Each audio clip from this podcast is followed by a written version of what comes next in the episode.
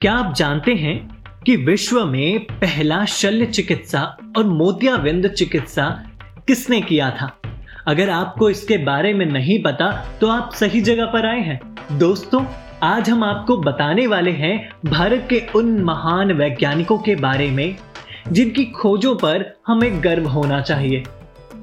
वैसे ये बात हमारे देश के लिए बहुत निराशापूर्ण है कि हम अपने इन महान वैज्ञानिकों के द्वारा की गई खोजों को ना तो संभाल कर रख पाए और ना ही उन पर शोध कर पाए। भारत के ये प्राचीन वैज्ञानिक अत्यंत प्रभावशाली एवं उस समय के अनुसार बहुत आगे की सोच रखने वाले थे।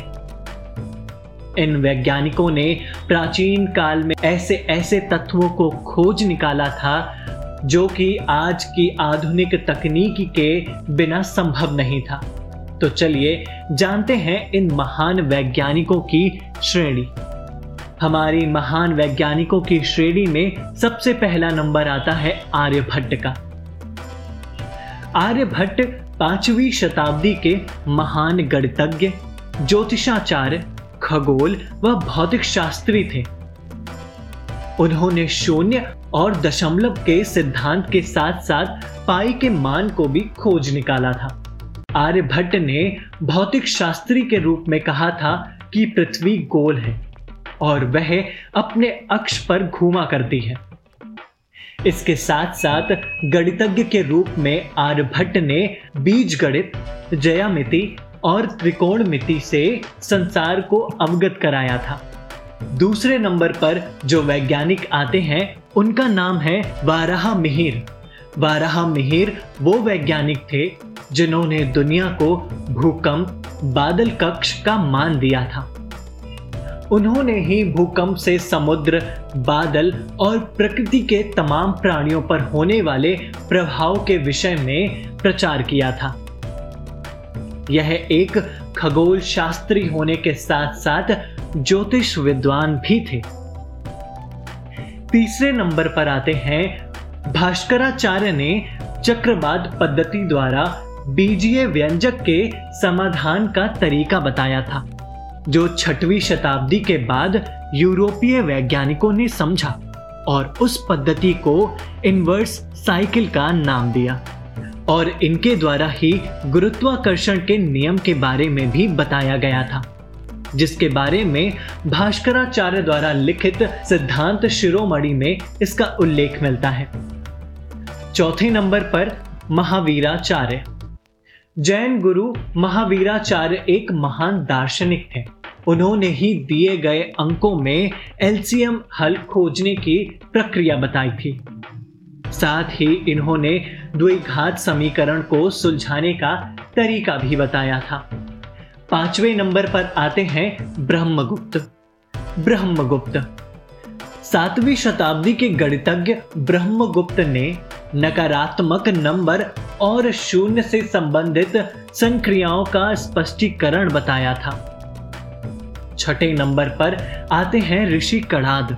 ऋषि कड़ाद छठवीं शताब्दी के पहले वैज्ञानिक और दार्शनिक थे, जिन्होंने कण का सिद्धांत दिया था। और एक समाज की भी इसी दार्शनिक सिद्धांत के अनुरूप स्थापना की थी। यही कर सिद्धांत आज के आणविक सिद्धांत से हूबहू मिलता है। इसीलिए ऋषि कनाद को उनके परमाणु आविष्कार के लिए जाना जाता है। ऋषि कड़ाद ने गति के सिद्धांत का प्रतिपादन भी किया था। सातवें नंबर पर आते हैं चरक। चरक को पौराणिक भारतीय चिकित्सा विज्ञान का जनक माना जाता है। चरक द्वारा लिखी चरक संहिता में उनके सभी प्रकार के औषधियों के बारे में बताया गया है। सबसे पहले उन्होंने ही शरीर में होने वाले तीन दोष, वात, पित्त और कफ के बारे में बताया था। आठवें नंबर पर है सुश्रुत सुश्रुत को शल्य चिकित्सा का जनक माना जाता है।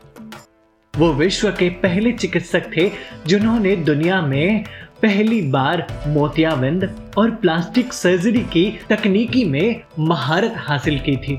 सुश्रुत की शल्य चिकित्सा पद्धति में सुश्रुत 125 तरह के उपकरणों का उपयोग करते थे और इन्हीं के द्वारा ही सुश्रुत संहिता नामक किताब की भी रचना की गई थी। जिसमें शल्य चिकित्सा पद्धति को सुश्रुत ने काफ़ी विस्तार से बताया है। तो ये थे प्राचीन भारत के महान वैज्ञानिक।